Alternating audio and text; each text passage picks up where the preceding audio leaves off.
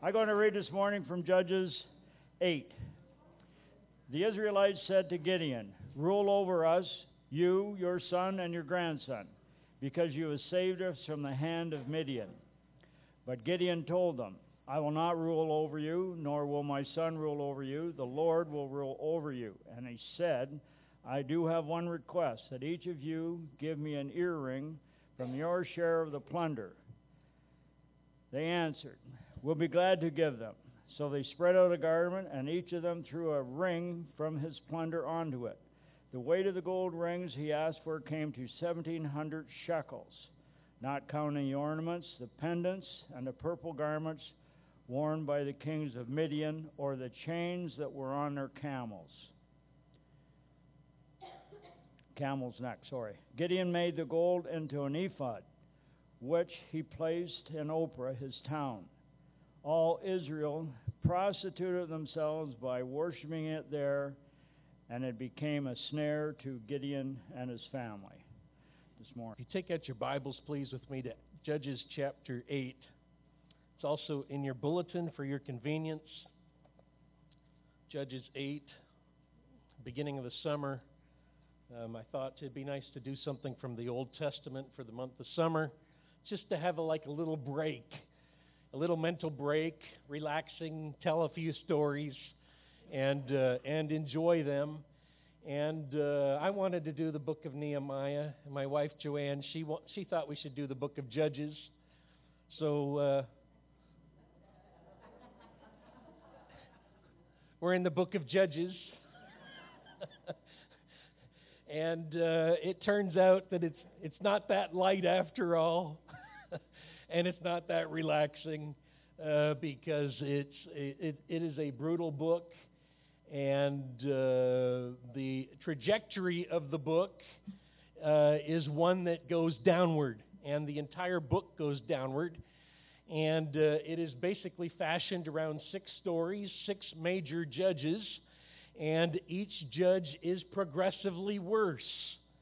And uh, God's people uh, abandoned him, and he sends difficulty into their lives, and foreigners come in, invade, and uh, subject them to oppression and take their things. And, uh, and so then they cry out to the Lord, "If all else fails, pray." And that's what they do. And God sends a deliverer. And he raises up deliverers who save the people. Uh, there are thirteen of them altogether. Six of them have major narratives. Uh, the other ones get a sentence. And um, usually the peace and the deliverance lasts for as long as the life of the judge. And then you, pre- you, you repeat the cycle. And uh, it's sad to see God's people constantly abandoning him. And it's also a reminder to us that the church is only one generation away from non-existence. And uh, the next generation has got to find its way to the Lord all over again and come back to him. And uh, we need constant revival and constant renewal. And uh, that is the book of Judges. Uh, the long-term The long-term point of the book is that as each judge comes along, in the Hebrew, they are called a deliverer, which is an, the same word for savior. And they deliver the people, or bring victory to the people, or save the people. And that same word, Moshiach, is what we have in Jesus. Yeshua, the Savior. But but God eventually figured, I'm not saving anyone with hum, human beings. They're frail, they're fragile, they're full of problems. The salvation did not work. And eventually he, he sent his own son, the perfect Savior, the perfect individual. That is the long-term trajectory of the book. That, that's how it fits in the canon. Now, we're still in we're still in the story of Gideon. This is the fourth week. It needed six weeks to do well. we're cutting out the last two. I'm tired of Gideon. And uh, today we're going to talk about Gideon's legacy. And it is disastrous. He has a terrible legacy. And uh, as we look about his legacy, I just want to apply it to our lives today. Uh, there are lessons we can learn. This is a great man of God who exercised incredible faith. When God said, you have too many soldiers to fight the battle, he sent thirty-two thousand home. And instead went into battle with three hundred. And it seems like none of them had a sword. They went into battle with a trumpet, a clay jar, and a torch. And God delivered his people without a sword so that the glory could be his. Uh, Gideon won that battle, chased the Midianites out of the country, and now we come to the end of his life. And uh, that's the story for today. If you go to the next slide there, Lynn. So Gideon's great legacy. These are, these are the great things. First of all, uh, if you'll notice in verse twenty-two, the Israelites are so excited. They said to Gideon, rule over us, you, your son, and your grandson, because you have saved us out of the hand of Midian. So they want a king, and they want a dynasty. Gideon, please do that. But Gideon told them, I will not rule over you, nor will my son rule over you. The Lord will rule over you. Beautiful. That's exactly what he should have said. The theology is right on. You don't need me. You've got the Lord. The Lord is the king. Let the Lord rule.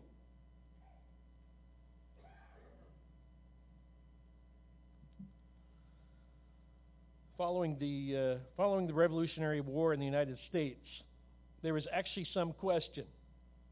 Will Washington make himself a king? And a certain percentage of the population thought he would, and that he should. And some of his army thought he should and would as well. And it was a surprise that the man, Washington, constrained himself to the Constitution and the process of democratic government. And then it was surprising when he left office after two terms. He could have stayed there for life. A beautiful tradition followed by most presidents since. The opportunity to reign and have it all, and yet giving it up. Gideon did that. He has his opportunity. He stays faithful to the Lord and advocates his supremacy. Number two, Gideon's great accomplishment, forty years of peace. You see it in verse twenty-eight. Midian was subdued before the Israelites, did not raise its head again. During Gideon's lifetime, the land had peace for forty years. forty years of peace, forty years of prosperity, and forty years of not being taken advantage of. That is a great legacy. And finally, number three, spiritual faithfulness to Yahweh, or spiritual faithfulness to the Lord. If you notice with me, verse thirty-three, and we're going to talk about this verse again in a second. Verse thirty-three, no sooner had Gideon died then the Israelites again prostituted themselves to the Baals. Now, I'm taking this as a good thing for now. We'll get to the bad part in a second. But while Gideon was still alive, they were faithful to the Lord. And as soon as Gideon died, they turned away from him. So faithfulness to the Lord. And it's not just Gideon. We read the same thing was true of Joshua, that great leader of God. As long as Joshua was alive and the elders who came into the land with Joshua, they were faithful to the Lord. And as soon as Joshua died, the people turned away from the Lord. Great leadership is important, and faithfulness to God in leadership is important. Uh, why did why did they remain true to the Lord? I think it's because Gideon had uncommon faith. That's why he's mentioned in Hebrews eleven. He had an uncommon faith. He trusted God and and, and followed him. Uh, but this sermon is about the disastrous legacy that Gideon leaves. And the Gideon story is more like a tragedy.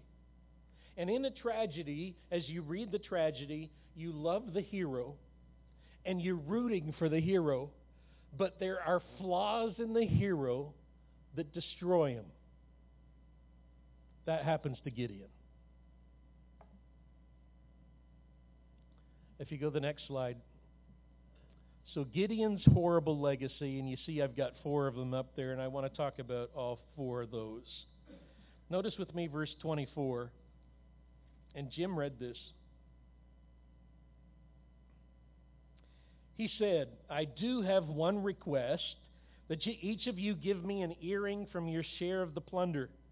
And it was the custom of the Ishmaelites to wear gold earrings. They answered, we'll be glad to give them. So they spread out a garment, each man threw a ring from his plunder onto it.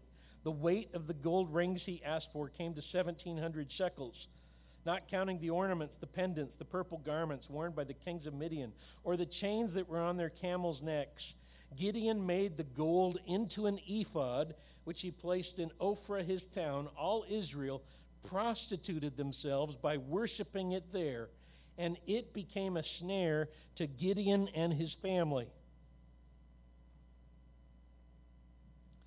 There's always some question of weights and measurements found in the Bible.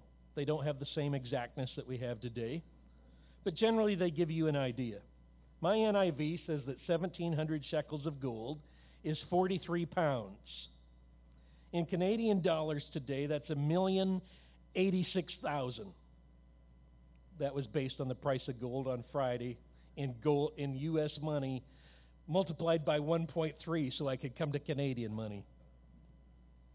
Now, one million eighty-six thousand dollars, that's a good payday. That's a good payday for Gideon. He's, I figure he's put in about one week's worth of work. And with that, God did most of the work. Gideon didn't even have a sword at the beginning. That's a good payday. It seems that, well, let, let me say this. Why, why an ephod? Why take the gold and fashion it into an ephod? And I asked myself, what is an ephod and why would he do that? And an ephod is a chest garment covered with plating, in this case gold plating. And there was one worn by the high priest in Israel. The high priest, the mediator between God and humanity. The place was sacred and unique. It seems that Gideon doesn't want to be king, but he doesn't mind being thought of as the one who goes between God and Israel. And he sets up this ephod in his hometown, and all of Israel goes there to, to see it. And they worship it. And it says that it becomes a snare to Gideon and his family. Earlier this year, as I opened up the shed out the back, I saw we had a mouse in the shed. And so I went to get a trap, and I went to set the trap, but I'm I'm terrible at setting mouse traps. By the way, Cliff Cliff Fraser, I don't, I don't know if Cliff wondered if I was smart enough to catch the mouse.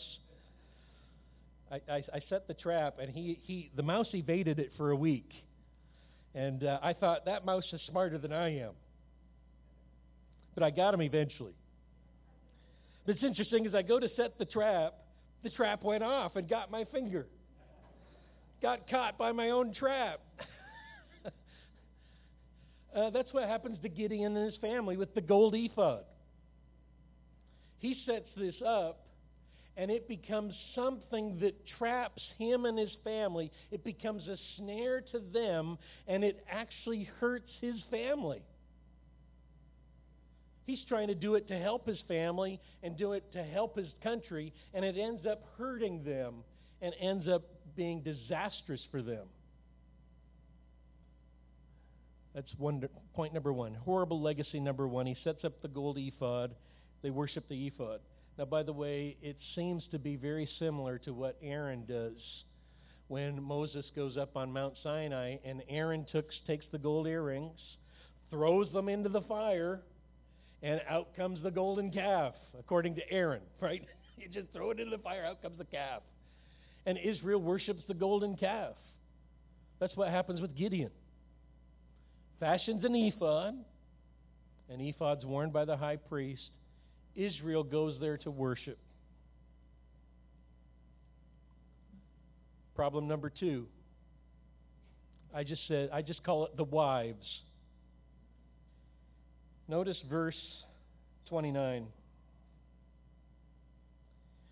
Jerubbaal, son of Joash, went back home to live.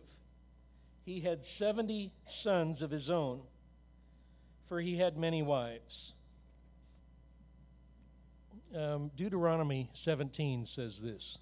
Deuteronomy seventeen, the law. When it talks about a king, it says a king must not take many wives, or his heart will be led astray. He must not accumulate large amounts of silver and gold. Now, please bear with my imagination. Gideon has seventy sons. Presumably, he has daughters too. And I'm going to say seventy daughters. He's got one hundred forty kids. How about that, Maria? one hundred forty kids. It would not be unreasonable to assume he has twenty wives. Um, and he has those in a short period of time. Uh, maybe over four, fifteen years, you you try to look the, put it all together. forty wives and one hundred forty kids. I wrote this down. I said, that's expensive. You have to have a lot of money to have to have uh, forty wives and one hundred forty kids. Just the grocery bill would be enormous. The cost of putting shoes on all those kids. And of course, wives like lots of shoes. I won't be a king, but I'm going to live like one. Sad. The Lord should be your king, but I'm not going to live that way. I'm going to live like I'm the king. That's how you get that many wives. People wanted to be connected to Gideon. They saw he was the most powerful, the most important, and so they were marrying their daughters to him. Takes us to number three. Abimelech. Verse thirty-one. Gideon's concubine who lived in Shechem also bore him a son, whom he named Abimelech. A concubine is a woman who is not of sufficient status for you to marry her. She is too lowly to marry. So she's just a mistress. So now Gideon also has a mistress with whom he has another child. And the name of this child is Abimelech. The name Abimelech means, my father is king. Ab is father. That little I, Abi, is my father. Melech is Hebrew word for king. His son's name is my father is king. Why would you name your son that? In fact, you know the story of uh, um, Isaac and the story of Abraham, and uh, they actually run into a king named Abimelech. And Abimelech is a name that kings had because it was a dynasty name. Abimelech means my father's king, and so it became a dynastic name. I'm going, Gideon, what are you doing?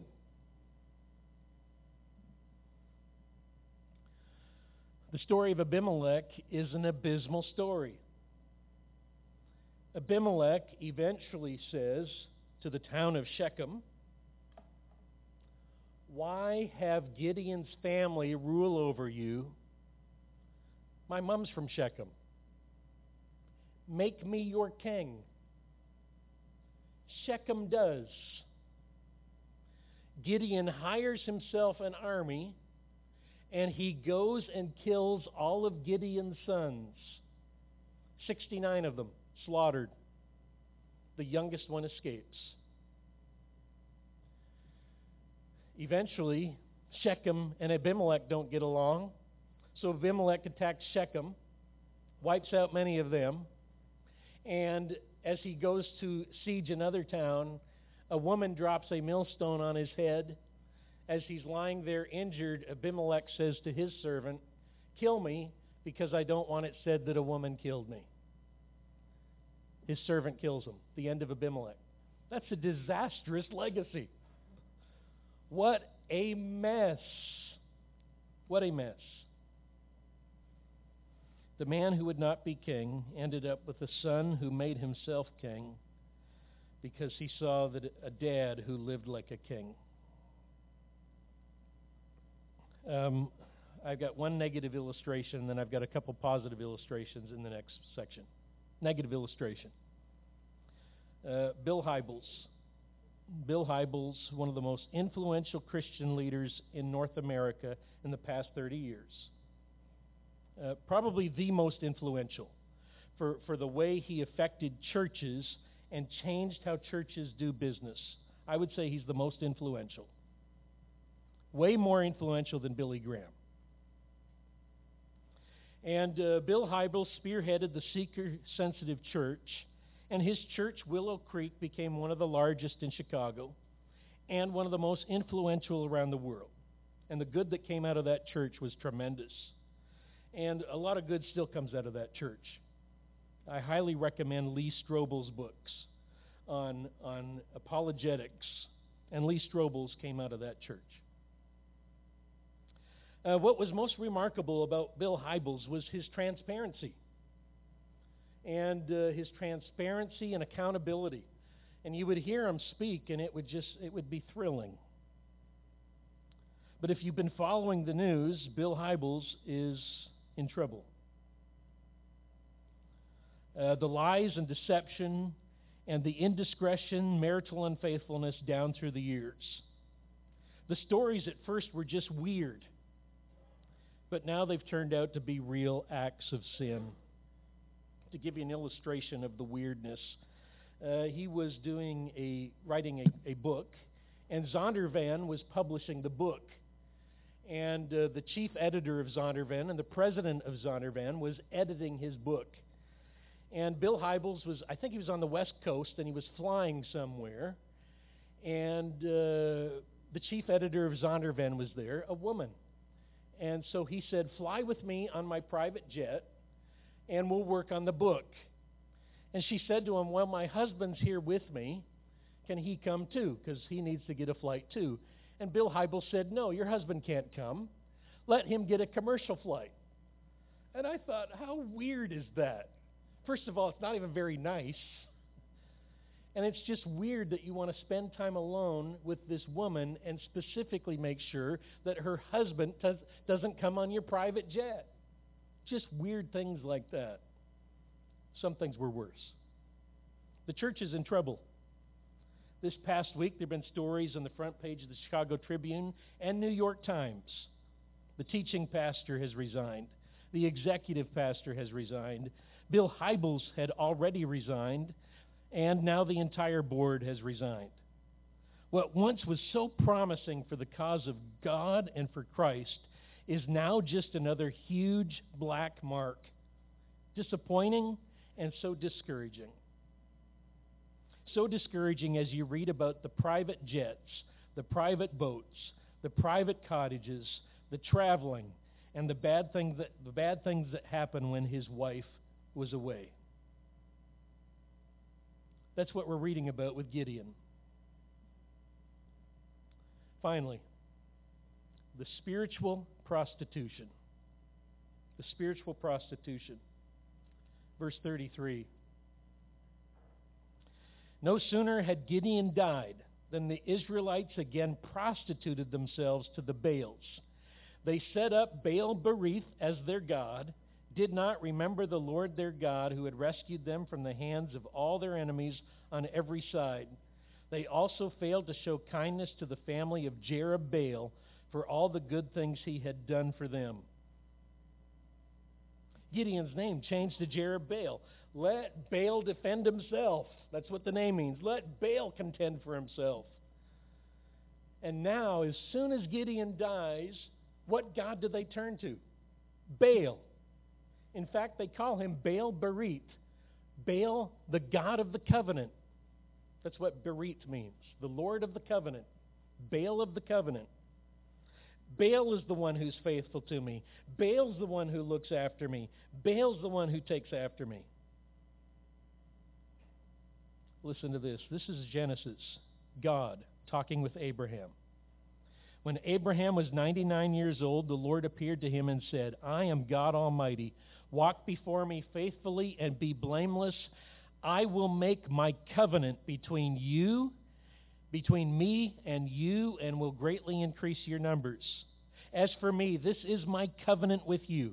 You will be the father of many nations.